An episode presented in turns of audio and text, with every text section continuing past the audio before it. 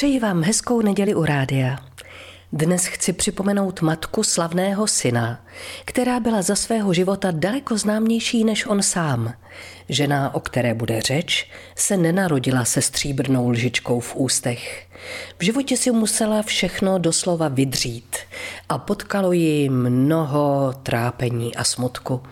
Anna Homová se narodila v pražské rodině, která po smrti otce velmi schudla a Anna musela nastoupit do těžké služby. Provdala se v 19 letech za Jana Nováka, se kterým otevřela v Karlíně vývařovnu. Po vydání finančního patentu v roce 1811 došlo k zásadnímu znehodnocení rodinných úspor a Anna se znovu ocitla na pokraji bídy. Po 12-letém manželství nešťastně ovdověla a po druhé se provdala za Antonína Fingerhuta, úspěšného sládka v pivovaru u Šturmů na uhelném trhu. Koupili dům u Halánků na Betlémském náměstí, ale po devíti nadějných letech znovu ovdověla.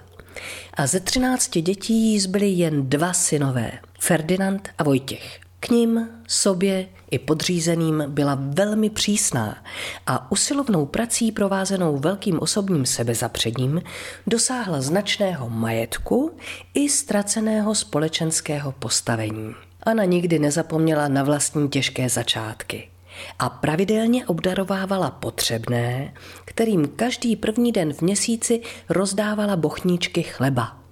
Když jí došly, nahradila je peněžitou almužnou. Za den tak dokázala obdarovat i několik tisíc prosebníků, kteří ji začali nazývat paní maminka od halánků. Byla laskavá, ale když její velkorysost přesáhla míru jejich možností, dala do novin v roce 1867 inzerát tohoto znění. V posledních letech rozmnožil se počet almuženců až na čtyři tisíce měsíčně. I nemohu při nejlepší vůli vyhověti. Uvádím tedy ve známost, že od 1. března bude se chléb rozdávat jen starým a práce neschopným osobám a jen takové budou mít přístup do dvora. I po zveřejnění inzerátu ale dosahoval zástup potřebných úcty hodné délky. A paní Aně ze třinácti dětí nakonec zůstal syn jediný. Přála si, aby vystudoval práva, a tak Adalbert Fingerhut odešel do Vídně, kde se v revolučním roce 1848 aktivně zúčastnil povstání a po jeho potlačení musel uprchnout za oceán. Ve Spojených státech prožil celkem deset let.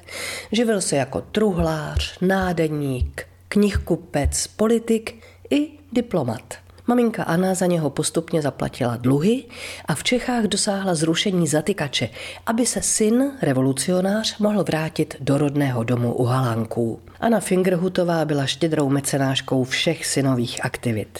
Mezi něž patřilo založení knihovny, ustavení amerického klubu dam, pestrá spolková činnost a pravidelná osvěta pro moderní hospodyně – a protože znala jeho touhu po založení průmyslového muzea, odkázala mu v poslední vůli velkorysou částku na jeho realizaci. Vděčný syn potom vždycky uváděl, že zakladatelkou Českého průmyslového muzea je jeho matka Anna Fingerhutová.